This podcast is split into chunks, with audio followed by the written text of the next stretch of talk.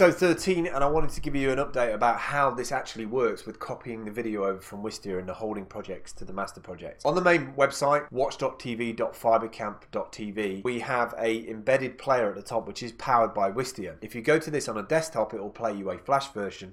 If you go to this on an iOS device, it will play you a HTML5 version, all automatic. That's one of the coolest things I really like about Wistia's embed. What we've done is we've recorded 31 days of videos and put them into a holding project on Wistia, and then using the API, we've managed to copy out that content every night at midnight from the holding project to the master project. The master project has the playlist embed embedded on the website and it just makes it look like every single day you come to the website that you get a new piece of content. We have a little cron job, which is a job that runs automatically on the server. We've linked this also to Hoot, Hootsuite, so all of the tweets that we're putting out at 4 o'clock and 11 o'clock, and obviously the blog puts one out at 12 o'clock, it's all automated. I'm actually on the ground somewhere at the moment in Belgium. Shout out and a thank you to Lab Media UK, two great guys from Exeter. If you're looking for somebody to mess around with an API, to build you something, to make you a widget, definitely check out Louis and Tim. Fantastic guys, and without their help, we wouldn't be able to put the Advent calendar together. Tip for today. I'll catch up with you soon. Don't forget to subscribe. More stuff tomorrow.